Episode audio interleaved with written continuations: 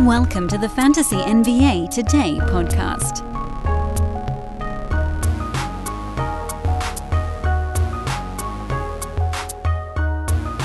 Okay, everybody. Sorry for the slight delay on this one. Was hoping to get it going about 20 minutes ago, but it is indeed a national holiday. Happy Veterans Day. Or I don't know what the proper nomenclature is for that. Hope you have a good Veterans Day, honoring those who uh, have or continue to. I think it's for folks that have served in the military in any capacity. So thank you for your service. We'll fire up the show with that. I am Dan Besbris. This is Fantasy NBA Today. It's week three in review episode. These have been a big smash all hit so far, so we'll keep them going every Friday as long as the season persists. Today we will be covering all of the adds, the holds, the I'm scareds, the drops, the watch list, the injury replacement board, the buy low board, the sell high board. We got a lot of things to go over on today's show. And we'll also hit all 30 teams next game over the weekend. Basically, what we're going to be looking for, although we do that pretty quick because a lot of the players that come up on those teams are ones that we've already talked about during this sort of first portion of the show. For those that are watching with us live on YouTube, the chat room is open. I don't know that there's going to be time to get to questions at the end, but feel free to communicate with one another. For those watching or listening after the fact, uh, I actually forgot what I was about to tell you guys. Oh, find me over on social media at Dan Besbris, D A N B E S B R I S. That's on Twitter. I don't actually think I even have accounts on other things. I don't know. Maybe I do. I haven't logged into them in a while. So don't worry about those. Twitter's the one where I'm doing all my work when we put out sort of a short burst version of all of this stuff this morning so you guys would know what we're going to be talking about on today's podcast. Uh, also, come hang with us in Discord. That was the other one. I'm uh, sorry, guys. I'm a little I'm a little out of whack. When one kid's off school, the other one's actually in school right now. It's been a weird morning. Uh, anyway, if you're if you're hanging out with us on YouTube, the Discord link is in the chat room right now for everybody. A live functional one is in the show description. So come play with us over on Discord. There's a free side where everybody can just kind of hang out and talk fantasy basketball. There's also a premium side for folks that upgrade to some kind of fantasy pass at Sports Ethos. Those folks have access to a 24/7 Q&A with our Sports Ethos analysts. You have access to my what's called sort of like a real time thoughts thread where I just type things as they hit me. That goes out before podcast social media, so premium subs get that a little bit sooner. Let's get right into it, though. Uh, we got a lot to cover, so I don't want to waste too much time here at the front end. Um, this is, let me get back to the top here. So I do have a visual aid on today's program. There it is. Let's see which way which way should I have this display on YouTube? That way looks fine. Uh, there are more names than what you see on the page. In fact, those watching on YouTube, you can tell it's just, just a Microsoft Word document. So you can see that there's, what does that say, six pages? Does that say six down there or eight? It's so little I can't even tell. Uh, it's eight. It's actually an eight. Um, so there's eight pages here. So don't worry about like some lists are going to carry from one page over to the next. I'll do my best to try to remind you guys what we're talking about. And I know that it's sort of a pet peeve of podcast listeners when folks don't repeat the names they say or, or are talking about. So I'll do my best to uh, keep that part of the, the fun as well. Let's dive in. We'll start at the top with the adds. That's everybody's favorite thing. Uh, Jalen Suggs was on the adds board last week, but I wanted to put him back in there mostly because I just wanted to talk about him. I'm having fun with this Jalen Suggs thing, and I know that he's not a traditional Dan Besbris kind of guy because he's shooting 40.5% from the field. His free throw number has actually come down. He had made something like his first nine or 10 free throws in a row. Now he's down at 80%, which I think is probably closer to what we can expect out of him. So the percentages stink. Not usually the guys I'm hunting for. But you may notice a few things about Suggs that do that does draw my attention to him. Most notably, Dude is averaging 2.3 steals per game. You guys want to know who's leading the league in steals right now? It's not Jalen Suggs. He's actually tied for fourth. that, yeah, I, I, know. I hit you with the okey doke. Marcus Smart and Paul George are averaging 2.6 steals per game apiece. But the fun part of this is that the only player averaging two steals or more per game that has played more than one game so far this year and is doing it in under what's the number, I guess? 32 minutes per game is Suggs, and he's at 26. Not to say that 2.3 is going to stick, but among all of these guys that are averaging two steals or more right now, the one that has the staying power is the guy who might get to play more as the season goes on. I love me some Jalen Suggs. A lot of it is because I've been watching Magic games because there's been stuff to try to pick apart with that team, like why is Markelle Fultz off to a, a slow start? What's Cole Anthony's role? Who's filling in for Wendell Carter Jr.? So I'm watching more Magic games this year than I did last season, or frankly, seasons past in almost any capacity. And because of that, I mean, Suggs just leaps off the screen if you're watching. He's everywhere on defense right now. An absolute menace. The deflections, the steals, it's not a coincidence. He's getting his hands on everything. So I think there's actually room for growth, which would be great because you'll hope the field goal percent gets up into the, I don't know, 42, 43, just like little incremental jumps there. Um, more playing time would be more rebounds, more assists, so that's fun. And I just he's number 68 in 9 cat right now and I I like I think that this is this is something that could stick because other stuff might come up even if the steals rate or total number of steals comes down a little bit. Next name on the board is Keyonte George, who is a little bit less, I'd say, enthralling than Jalen Suggs, but he's one that I think we want to just kind of, even if barely, just get out in front of a little bit uh, because he's now the best option, and he probably always was, the best option for point guard in Utah. Uh, they tried Talen Horton Tucker. It was a bad decision. Jordan Clarkson is not a distributor. For George, twice this season, three times actually, he's played 27 minutes or more. I picked that number because there's sort of a gap for him. His minute total this year for Keyonte 19, 12, 27, 20, 23, 17, 27, 21, 31. So there's a pretty big gap there where only one time did he really play kind of a middle number of minutes. That was that 23 minute game. It was a blowout win over Memphis. He got in there for some extra garbage time. The three times he's played 27 minutes or more, which we can kind of round up and just call starters style minutes. First time he had 12 points, seven boards, six assists, a steal, and a couple of three balls on four out of 12 shooting. Second time he went for eight points and four assists uh, with one three ball. That was in 27 minutes. And then last ball game, which I think was two days ago now, 31 minutes. That was his first uh, no, I think it was the second start of the year, but the first time where they really were like, look, this is yours now. Seven points, nine assists, one three pointer. What we don't really know about Keyonte George yet is what kind of steals rate we're really looking at here. Because he's only played nine games in his NBA career. And he has three steals in those nine games. But does that mean that he's really going to be who gets point a guy who gets point three steals per game? That feels unlikely. There are very few players that can play, you know, 20 some odd minutes and only end up with 0.3 steals. You, you sort of just tumble into more than that. But, at least to this point, it doesn't look like he's going to be getting a truckload of them. Now, we again, we don't really know where that number ends up. We don't really know where the three balls end up.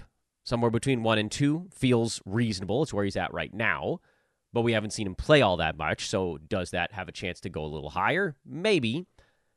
I think if you're picking up Keyonte George, you're doing it under the assumption that Utah is going to see how this goes with him as point guard for a little bit because they've noticed now that THT is just not going to be that guy. But there are also going to be days where Horton Tucker plays better off the bench and he sees extra time. And they do have Kris Dunn sort of floating deep in the reserves if they ever wanted to, to break the the glass in case of emergency there. So I want to temper everybody's expectations on George. I think there's probably about an 80% chance that he's not a top 100 fantasy play, even as a starter. Because again, rookie point guards tend to struggle a lot. The reason that there's a little room for optimism is that he's not really being asked to run an offense, but more so take care of the basketball, get it to the scoring guys on the team, and then just you know try not to make a bunch of mistakes. So he's more of a speculative add, more of a, a luxury stash. I don't think that I would play him in Roto right now against my games cap head to head. You play it and you just sort of see what happens.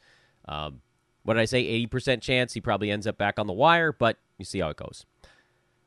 Naz Reid, I think he might have been on the adds board last week also. I'm not 100% sure on that, but he's been great so far. He's number 69 in 9 cat in only 23 minutes of ball game, 15 points, four and a half boards, an assist, a steal, two threes on 55% shooting from the field. He's shooting a, an unsustainably high 93% at the free throw line, but he's just a guy that racks up fantasy stats in 20 some odd minutes if anything ever happens to Rudy Gobert or Karl-Anthony Towns, Naz Reid slides into a whopper of a slot. He's sort of that Onyeka Okongwu situation here where if anybody goes down, mega upside. As it stands right now, he's been good enough. He belongs on rosters and he's a start in all formats. Believe it or not, those are the only three adds of the week. We do have a lot of holds though, so let's start pivoting into those. Your first hold is Bruce Brown, which I think needed more explanation before yesterday, where he went for 11, 9, and 7, two steals, a block, a three pointer, four out of four free throws. Yeah, only three for nine from the field, but this was the kind of game. I don't know that you can expect nine rebounds most of the time, but the well roundedness of it pushing up to him to 113 in nine cat. Uh, I think there's room for growth beyond that. I think the assists at 2.7 yeah, again, even with him not being the the the ball mover that he was in Denver, that's a number that could work its way up. Scoring could work its way up. There's just all these things that could settle in for him. So I, I, I feel like he's a pretty easy hold at this point. Tyus Jones and Jordan Poole, both members of the uh, flailing Washington Wizards. Poole is ranked 134. Tyus Jones is 129. But the big numbers for those two guys Tyus 26 minutes, Poole 27. Those numbers are very low because the Wizards have been in a lot of blowouts. And then even in the last ball game where they won it, the bench was the reason they won.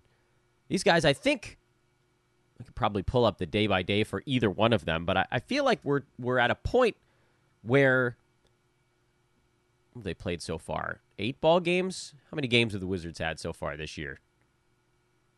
Only seven. All right, so they've had a pretty light schedule so far. They played seven games, and Tyus Jones has played full starters minutes in, I would argue, one of those seven. So we really don't know what his fantasy year is going to look like. Maybe it's possible, it's conceivable, that he really only gets starters minutes one out of every seven ball games. But provided the Wizards can slightly, and then dog days, I think they probably do get a little bit more competitive then hopefully you see games more like what he did in Philadelphia 12 points, six assists, a couple of steals, and a couple of threes. That's what we were gunning for from the outset with a chance to do a little bit more. And then a similar thing for Jordan Poole, although the difference there is that Poole was getting drafted uh, in the early fourth, early to mid fourth, and to- uh, Jones was like seventh round. I think Tyus can get back to the seventh round in per game value. He's not that far away from that it's a lot harder to jump those next three rounds that Poole is going to have to climb. Again, more playing time, more stuff, but he's only taking 15 shots a game right now.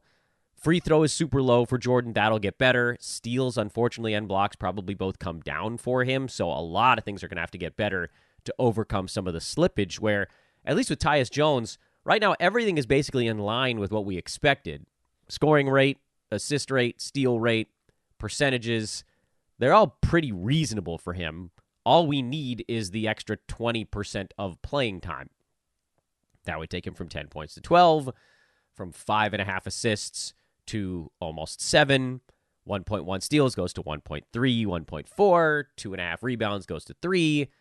That tweak, those little tweaks in every category, move him from 130 to about 80. That's pretty easy leap. Markelle Fultz is a hold, which, you know, the funny thing is that he was probably a tougher hold before he got hurt. Now, everybody that held him through his short injury is like, well, I got to see how it goes now that he's back from injury.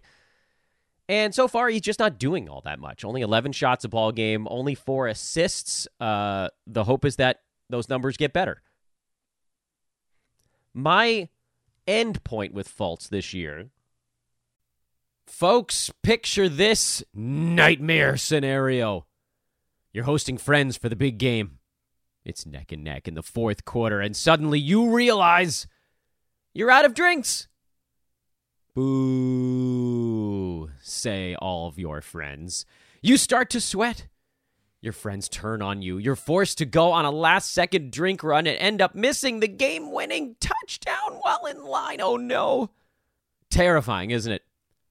Luckily, you can avoid the drama with Drizly, the go to app for drink delivery. With Drizly, you can shop a huge selection of beer, wine, and spirits, then get them delivered right to your watch party. Compare prices across multiple stores in your area, find the best deals on game day drinks, and get back to armchair quarterbacking from, you guessed it, your armchair. Download the Drizly app or go to drizly.com. That's D R I Z L Y.com today. Must be 21 plus, not available in all locations. Was always more like top 90. I wasn't super high on him. I thought he was sort of like an easy decision near 100.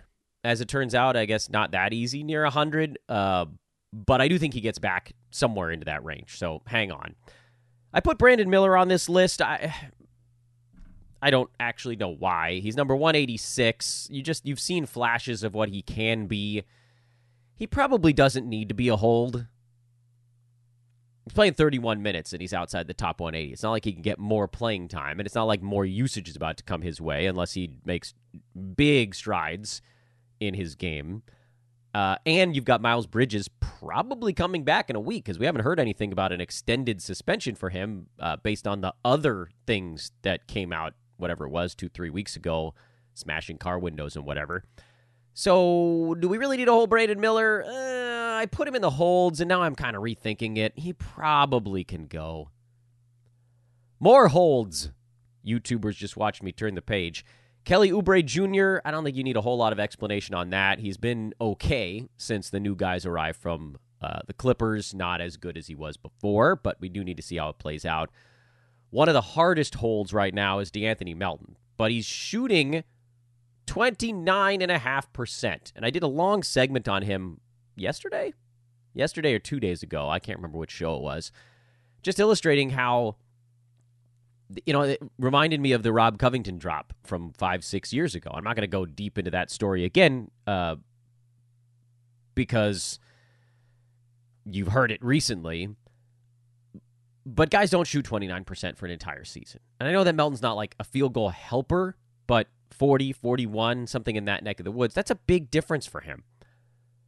So make him not basically a punt field goal guy right now get him a little more playing time. As the shots fall, his playing time probably goes up.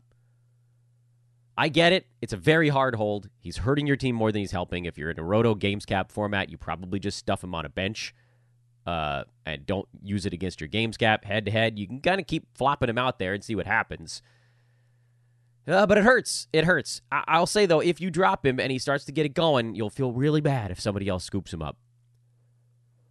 Buddy Hield is the next name on the holds board. I don't have super high expectations for Hield. He's number 131. I don't think his playing time is going to get much higher. You're holding him because you, against better judgment, meaning me telling you not to do it, you drafted him.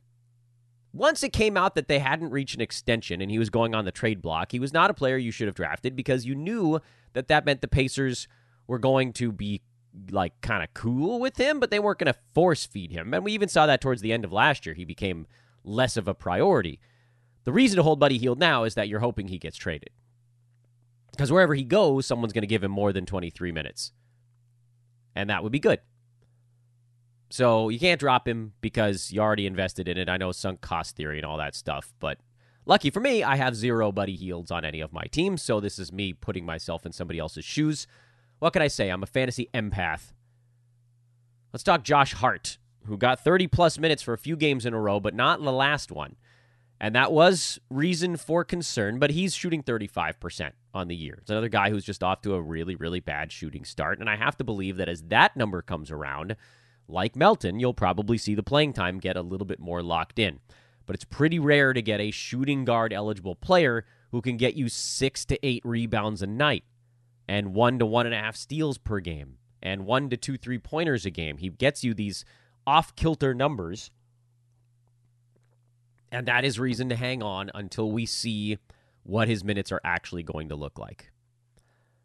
I don't know why I put Mike Conley on the holds board. I think it's because somebody was arguing with me about how he, if you're punting uh, turnovers, he's not that valuable. Okay, fine. I'm not. Simple as that. He's number 57 because he's getting you four and a half assists a game and never turning the basketball over. There's value in that. Whatever, let's keep going. Christian Wood, I put on my holds board, but he's he's iffy. He had a, a, a brutal last game filling in for Anthony Davis. I just I like the idea that he has a spot on this team, and so I feel like we kind of need to just see what that means. But also, I get it. He's always been a guy, dating back to however long you want to go, that has needed more minutes to get to fantasy value. Last year, he played 26 minutes in Dallas, and that got him to top 90.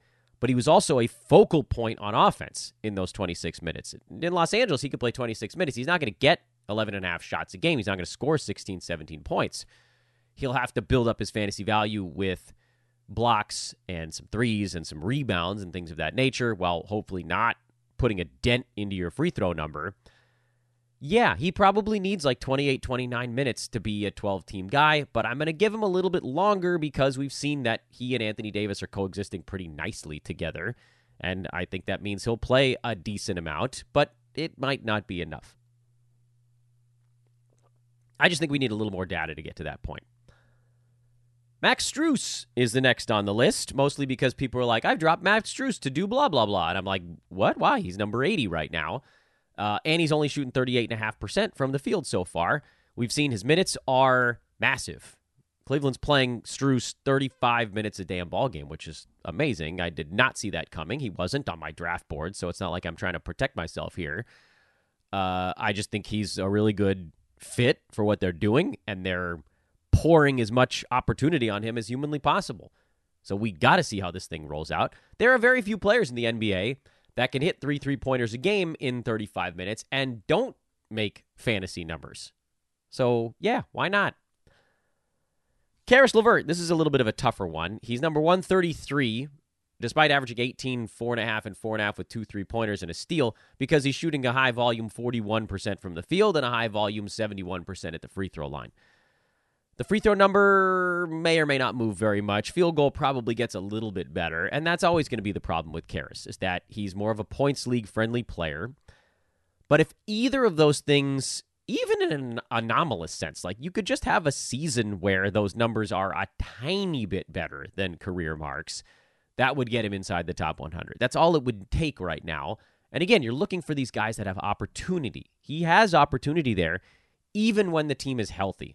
So I think you can hold on to Caris LeVert a little bit longer, see how the percentages develop, see how the role develops. Uh, people are saying that the graphic is messed up right now. I don't understand how that's happening, but uh, we're going to look into that um, before we get to the next player. Okay, that's all fixed now. Next name on the board is Grant Williams, who uh, I'm putting in the hold category for now, but I am, I'll admit, concerned that we saw the beginning of the cool down. We knew he wasn't going to shoot 56% all year while hitting three and a half, four three pointers a night. What I don't know is what that number comes down to. And what I also don't know is like his free throw shooting is at 65%. That'll probably go up. And his blocks at 0.6, his steals at 0.3. Maybe those also wiggle the tiniest bit up the board. So I want to hold because I just I think we've seen enough to know that he could be useful but we don't know enough if he will be useful. Dereck Lively's on my holds board, but he might not be there for long. Now the uh, and I think I messed up the screen again. Um, Lively's at 123 in 24 minutes a game. That's his rank in nine cat right now. But Maxi Kleber's back. I know Lively missed the last one with an illness. I'm talking about when he's actually healthy. When all three centers are healthy in Dallas, I am worried about the safety in minutes for any of those three guys. Lively certainly has the, the best path to value of any of those three, and it seems like they like him the most. But again, what we don't know is will the minutes be secure when there's two, when there are two other centers he's competing with? So hold for now, but we'll get some more data on this over the next game or two, I would think, and then maybe we'll be able to make a final call.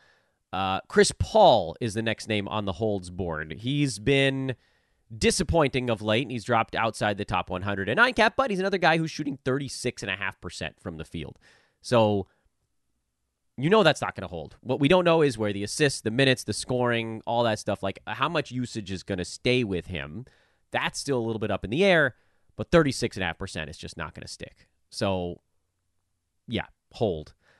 And Klay Thompson, I put on the holds board. I don't think that anybody's dropping him because they likely drafted him in like the 80, 90 range, and most of those guys usually get a little more leash. And also, Klay is a guy who has name power. I'm a little worried, though, on Klay. Uh, only 13 and a half shots per game so far for a Warriors team that didn't exactly add a bunch of other guys that can just blast shots off. His percentages, yeah, his free throw percent is lower than usual, but he doesn't take that many, so it's not really factoring in. This is all about just number of shots per game, and we need him to get back up into that 17 18 range. But that's a far cry from where he's at right now. He's out there, he's just not shooting as much. But you got to hold because he's Klay freaking Thompson, and if he starts to shoot a whole bunch, then you end up with a top 60 guy, and you'll feel like a real, you know what. A horse's patoo. Yep, I went there. If you dropped him too soon. The I'm scared or nervous here slash drops group is next. But before that, I want to tell you guys about manscaped.com because our promo code there is ethos20 and you can get 20% off and free shipping on whatever you get at manscaped.com. And you got the holidays coming up. This is a great time to start thinking about gifts. It's right in that nice price range. You know, they got some like 40, 50, 60 dollar stuff, knock 20% off. 8 bucks, 10 bucks, 12 bucks, whatever it is, you knock that off, you get the free shipping. You get your $50 item for 40. That's a great gift for somebody.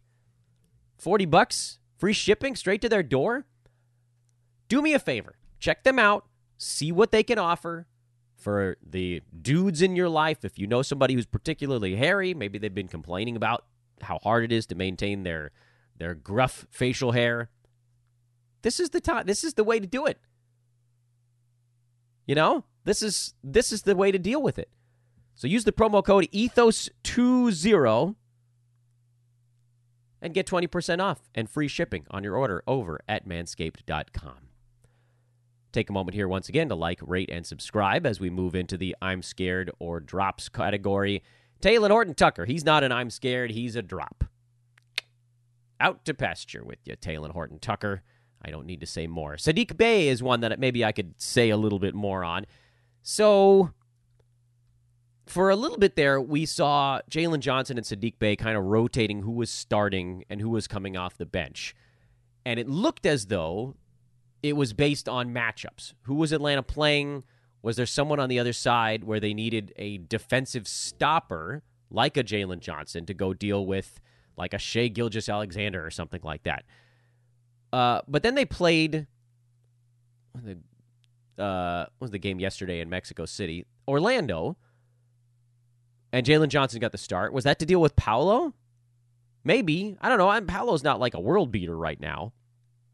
I guess I'm just struggling to see the games where Bey gets back into the starting five. Why would they not just start Jalen Johnson pretty much every time right now? He's been amazing. They seem markedly better when he's playing big minutes. Hawks after a pretty good start this year, actually, at five and three, and he's a decent reason why.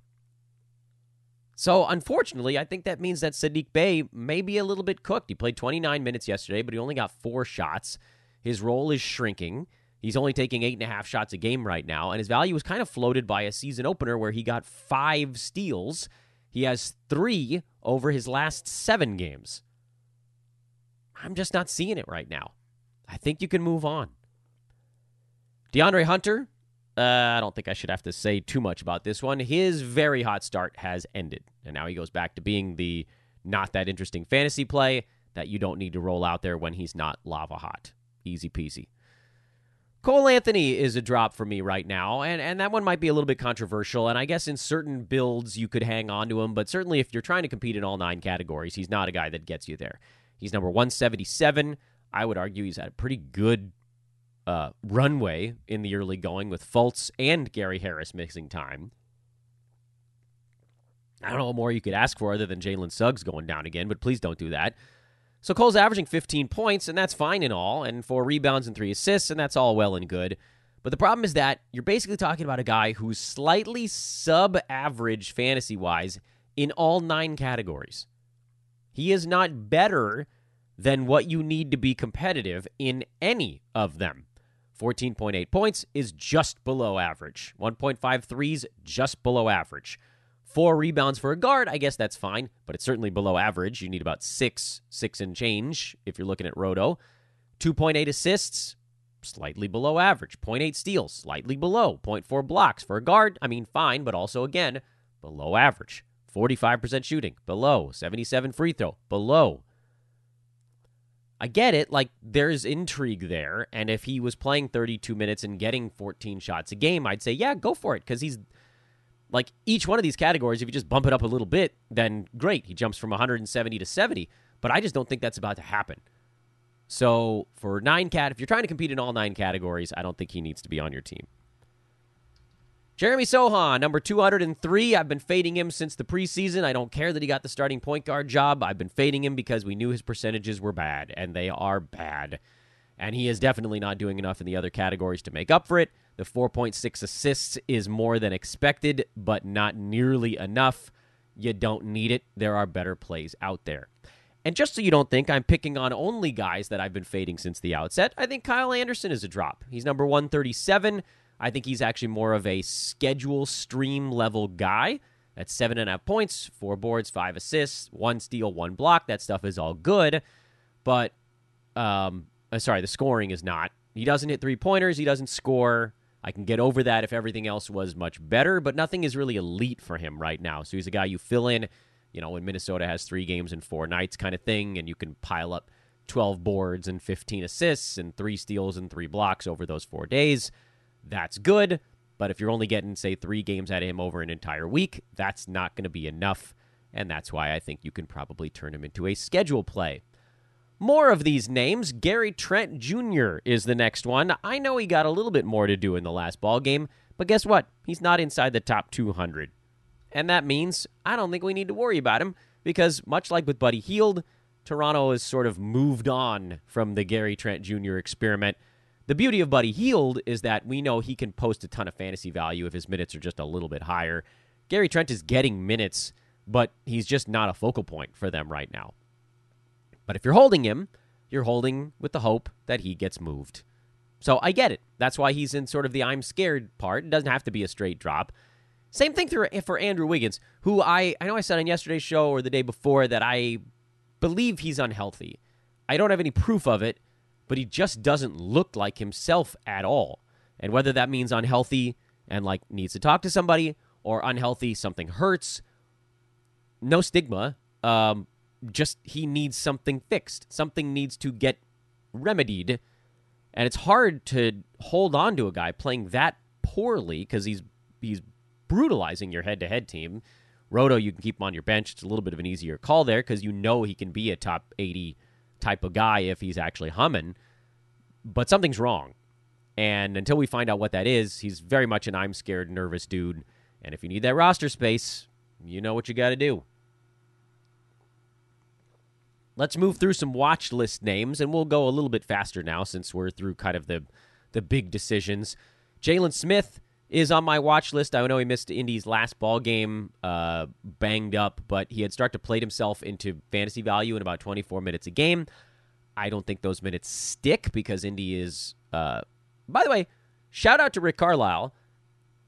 You're for playing four guys actual starters minutes yesterday. Doesn't happen very often. Jalen Smith being gone probably had something to do with it. Uh,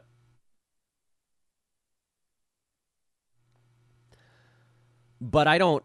And they get really good bench production because they're willing to play all these different guys and hot handed and all that stuff. But I, I, just don't think that like magically Aaron Nesmith or Jalen Smith, put both of them in the same bucket, are to fall into 28 minutes a night. They you just have to guess right with those dudes, and that's why they're on the watch list and not anything higher. Bogdan Bogdanovich is off to a crazy steals start to his year. I don't believe that that can possibly keep up.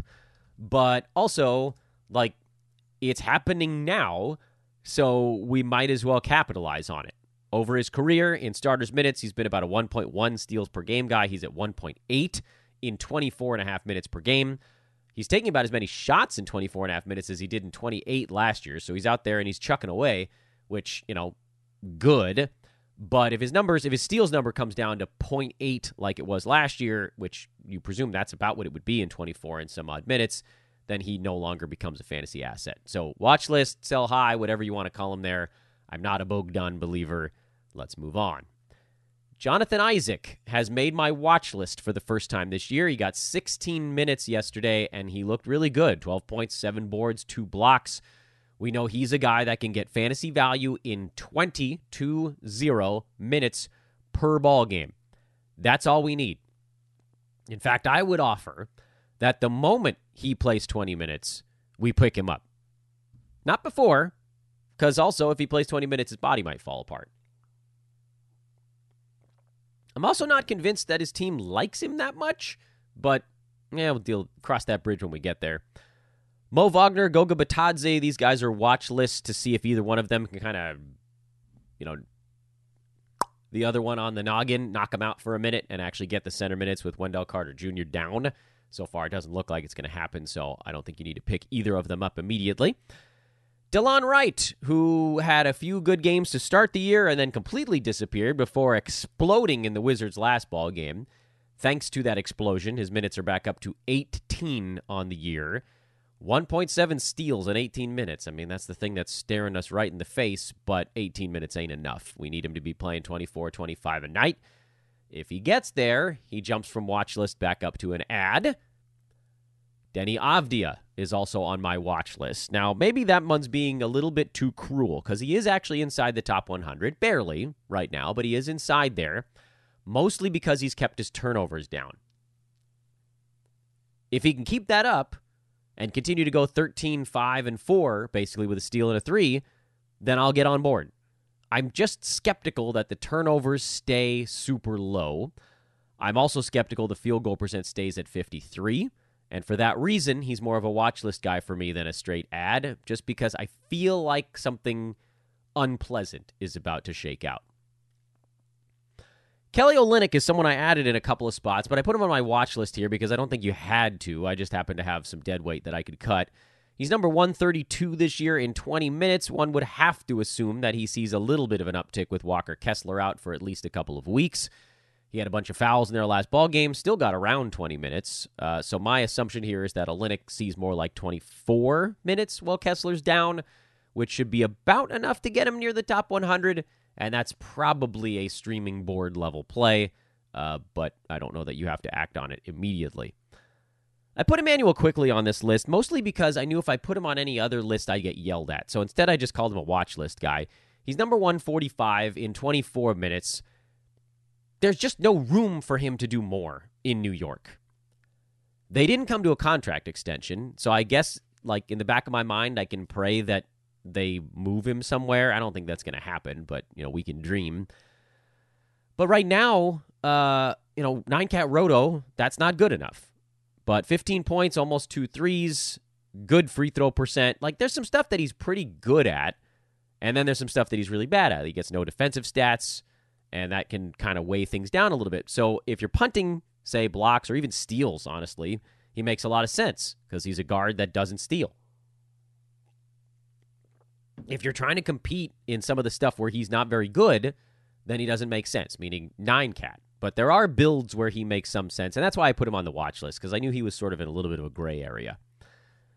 Lu Dort has been one of the big surprises in the early going. He's actually ranked number 35 in 9 cat right now shooting 53% from the field and averaging both 1.1 steals and 1.1 blocks per game. Guys, we've watched Lu Dort for a few years now. We know what his fantasy profile is, which is about one steal and about 0.3 blocks per game. So the blocks are way the heck out over his skis. He's also a career 40 percenter from the field. He's a career 34 percenter from three. You know what he's shooting in those right now? 53 and 53, respectively. This is a guy who's on a very hot start to the year. Sort of Dillon Brooks esque, actually. But we know the bottom is going to fall out. It's just a matter of time. Luke Kennard is on my watch list. He's just been getting a little bit better every game in Memphis. And I just I feel like at some point they're going to be like, "You know what, Luke? Go ahead. Play a bunch of minutes." But not yet. You don't need to act on that yet. You'd be getting out in front of it. Also in Memphis, Santi Aldama, who's not anywhere near fantasy value at the moment, but I think is a guy we should keep our eye on, certainly while Xavier Tillman's out, because is Bismack Biyombo the answer there? Uh, you guys know I bounce back and forth on whether I actually want to deal with the Bismack experience.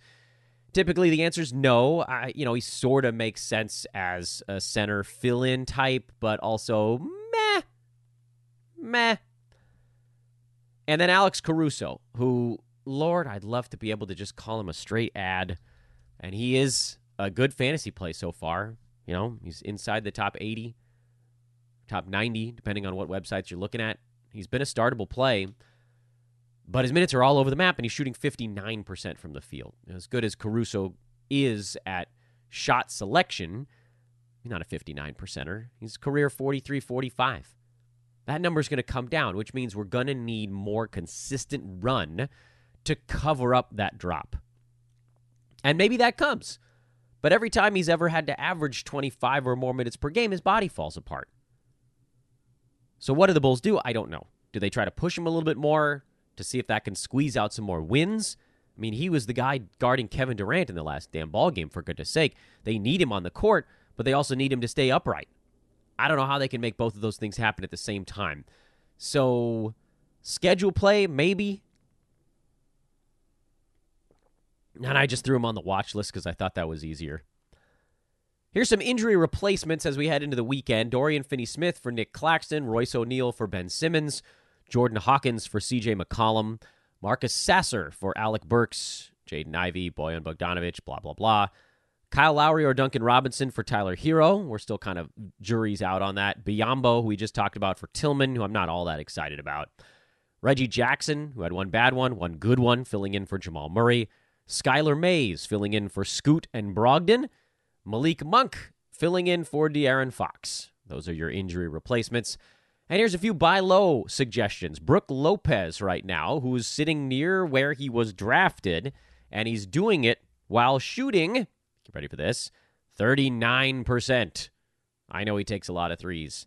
He's not going to shoot 39% from the field all season long. That number's going to get up into the mid to high 40s.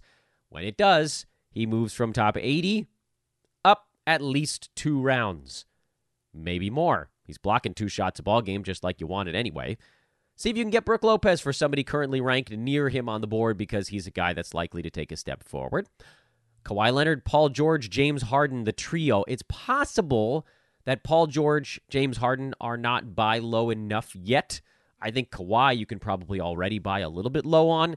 This may be kind of a preemptive placement in the buy low board. I just think these guys are going to struggle to play together for the next couple of weeks.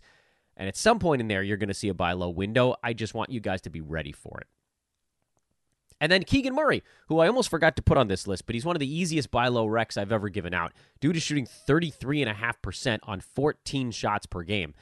That number corrects itself into the mid 40s. He launch pads 50 spots up the ranks. Like, it's a huge jump. Scoring goes up, threes go up, field goal percent obviously goes up. Huge, huge jump coming for Keegan Murray when the, the field goal percent equilibrates over the next few weeks or months or whatever it is. I don't know what it's going to take to get him, but I think that's a big time target. I think he's one of the I think he's the guy. Like if you're going to go out there and work on trying to a buy low, Keegan Murray's the guy. Cuz his role is bigger this year, but folks haven't caught on to that fact because his rank isn't higher. Sell highs are RJ Barrett, Kyle Kuzma, and Dillon Brooks, and it's the same reason for all three of them. RJ Barrett is shooting 47.5% from the field and 87% at the free throw line. Guys, he just didn't magically turn himself into an 87% free throw shooter. Do you need to know what RJ shoots over his career from any place? 42 from the field, 71 at the foul line. He's never been higher than 74 and a half at the free throw line. Both of those percentages are coming down, and when they do, fantasy value will also. Kyle Kuzma is an interesting one because I do think he's going to have a decent year, but he's shooting 51% from the field. And what the hell's he at at the free throw line right now? 83% at the foul line. Is there a chance that guys just magically have slightly better seasons than they have before? Yeah, you see that sort of the bouncing around, the anomalous stuff, it happens. But this is a 45% career shooter from the field, 73% at the free throw line. I don't expect both of those numbers to jump 5 and 10% respectively. Is he going to have a truckload of usage? Yes. So he's going to be better in rank than he was last year. But right now he's sitting inside the top 50. In fact, he's actually inside the top 40. I don't know that you can get a top 40 guy back for Kuzma, but if you can get a top 60 guy back, someone that not top 60 right now, but someone that you believe will be in that range the rest of the way, maybe like a DeMar DeRozan, uh, Jrue Holiday is at 50, those guys are at 51, 52. Probably can't get Bam Adebayo. He's got a little bit too much name power. Uh, Vooch wouldn't be a terrible target. He's at 59 right now, and he's been trending in a positive direction over the last week, week and a half. Freddie VanVleet at 63 would be an interesting target see what you can get for Kuz because he's running hot right now. And the last name was Dillon Brooks. You're not going to be able to get anything for Dillon Brooks. I don't even know why I put him on this list. He's number 74, but he's shooting 57% from the field and 94% at the free throw line. If you can get anyone inside the top 100, I think, a safe top 100 play for Dillon Brooks, you probably do it. But maybe somebody is upset with someone like a Jalen Williams in, on the Thunder right now because he's not getting any steals. I doubt you can get him, but your better option is to try to target someone maybe like a Zach Collins, who's at 98, but only because his turnovers are a little bit on the high side, or a John Collins, who's a little low because he's not blocking any shots right now. These guys are like safe top 100s.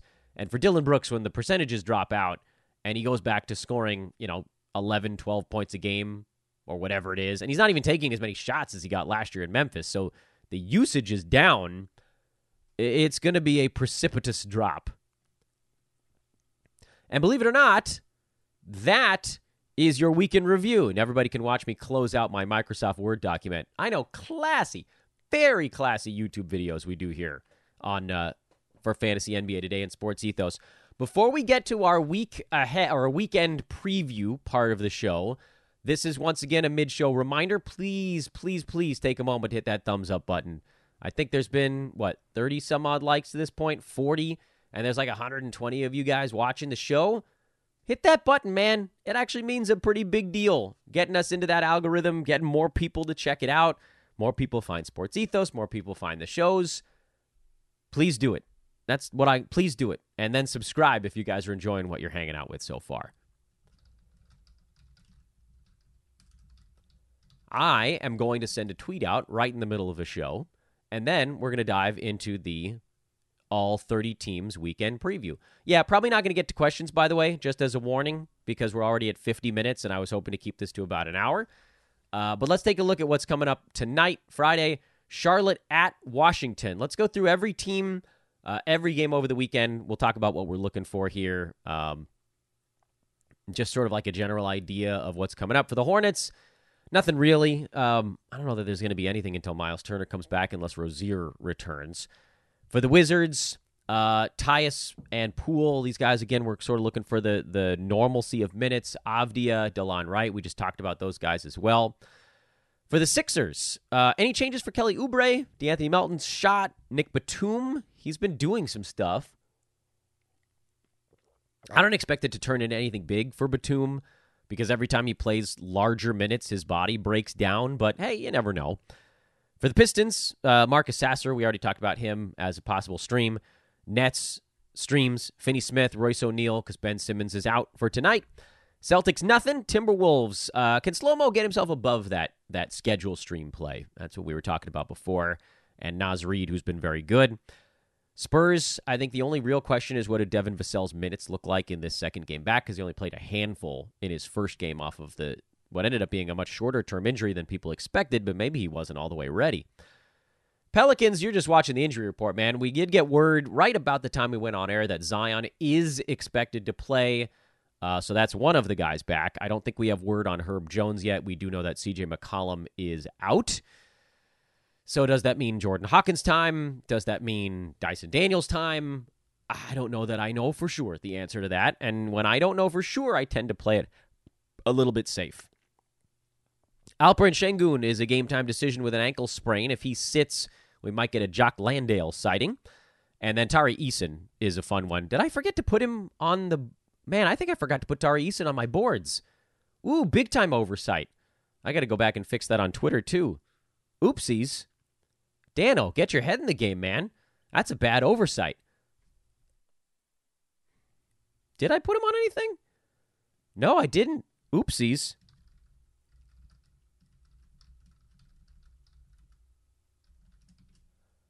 Man, I feel like a, I feel like a real dummy right now.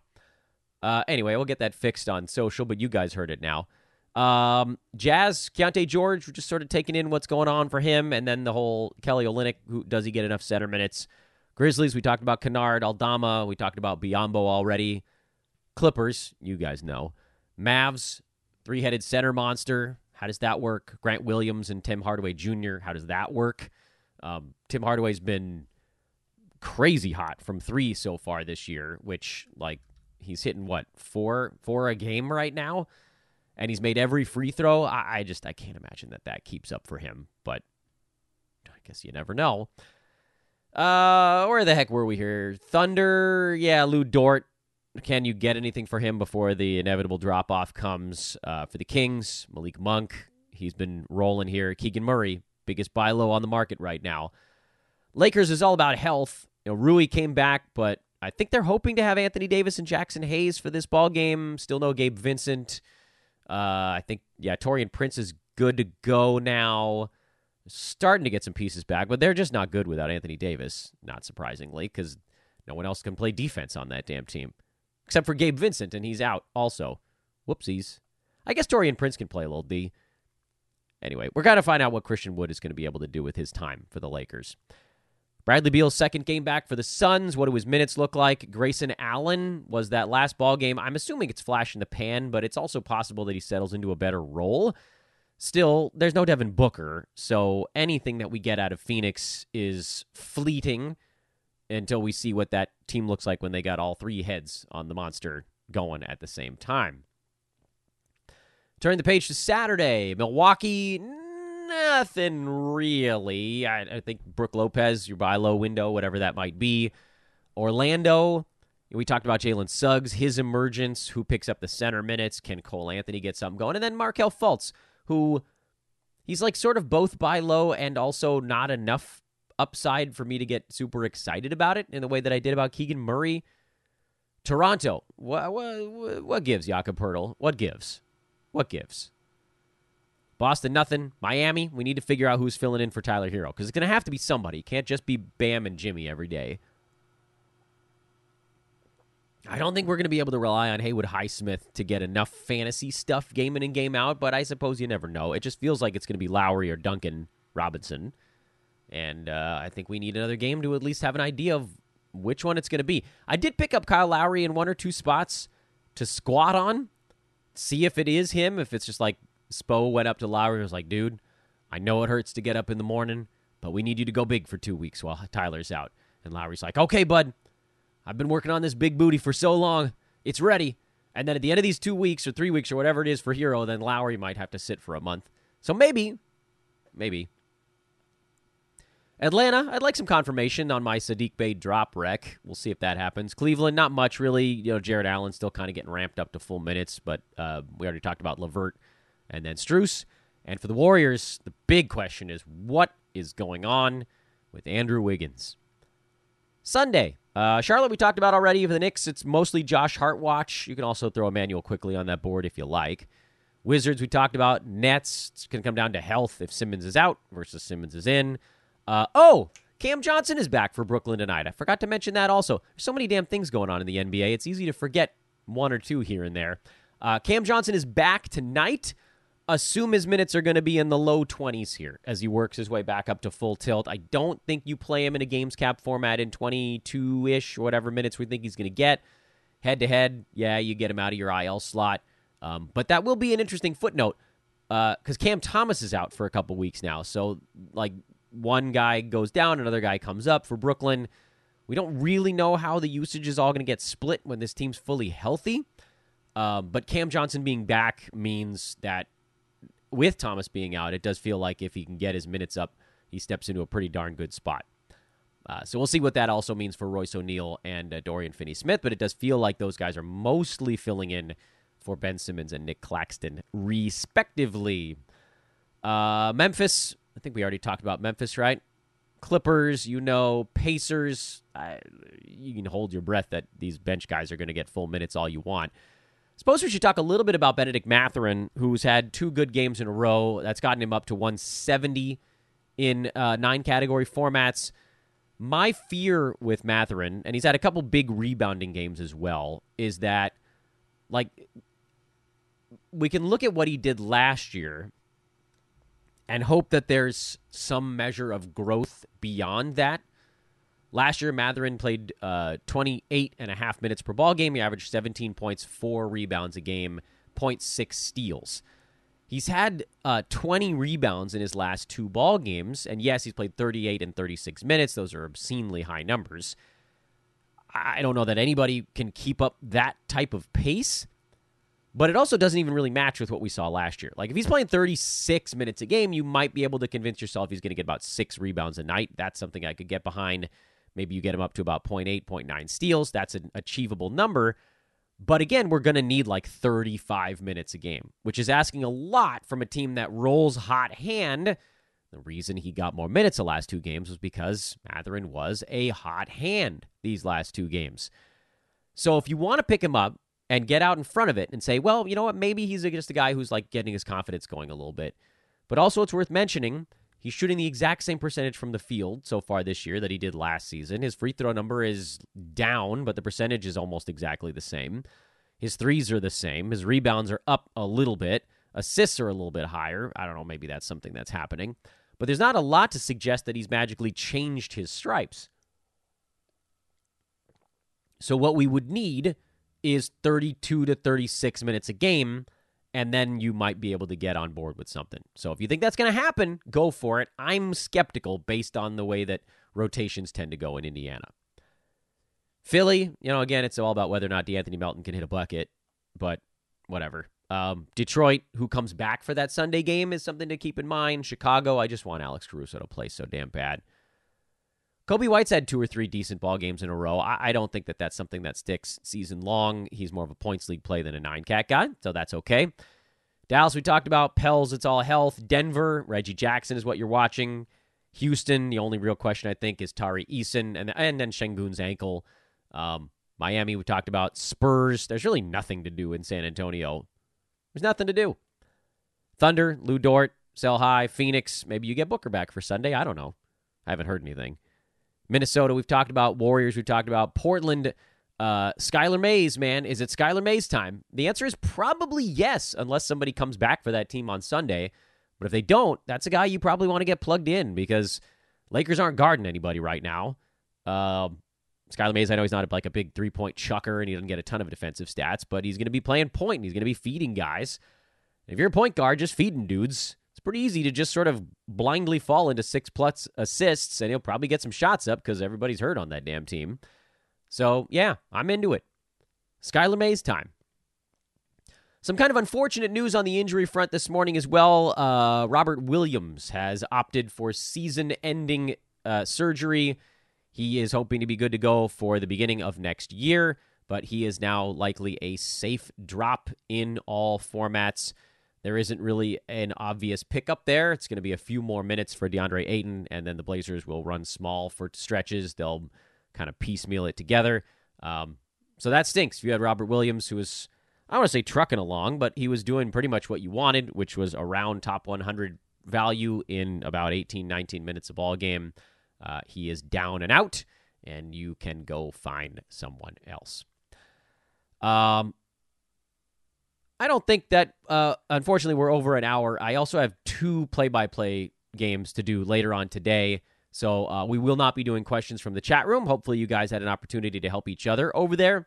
Uh, apologies for starting late today and some light, apparently technical difficulties in the middle of the show, but it seems like we got through it and everybody had a lovely time. Now we can all cheers to a lovely weekend.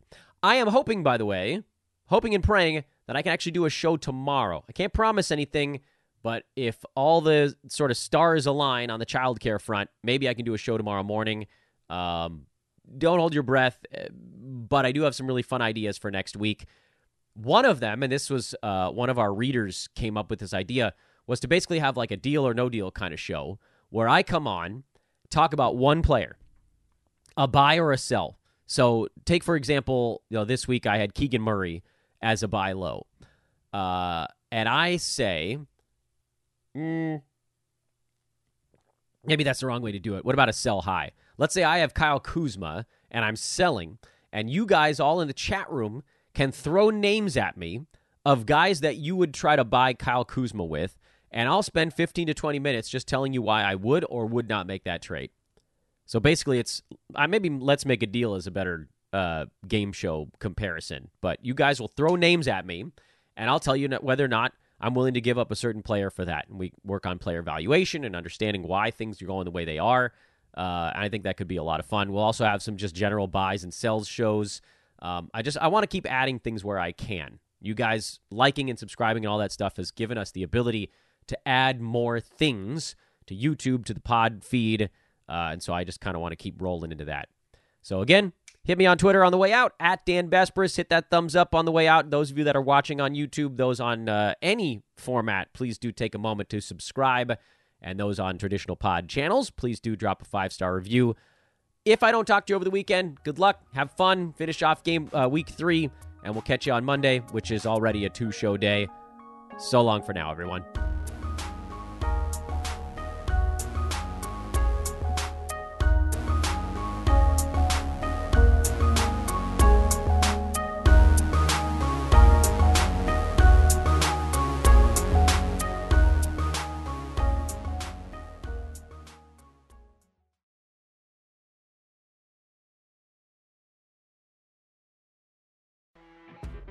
You know, when you're listening to a true crime story that has an unbelievable plot twist that makes you stop in your tracks? That's what our podcast, People Are the Worst, brings you with each episode. I'm Rachel. And I'm Rebecca. We're identical twins who love true crime cases that make you say, didn't see that coming, and we hate the people responsible for them. Listen to People Are the Worst now on Apple, Spotify, or wherever you get your podcasts.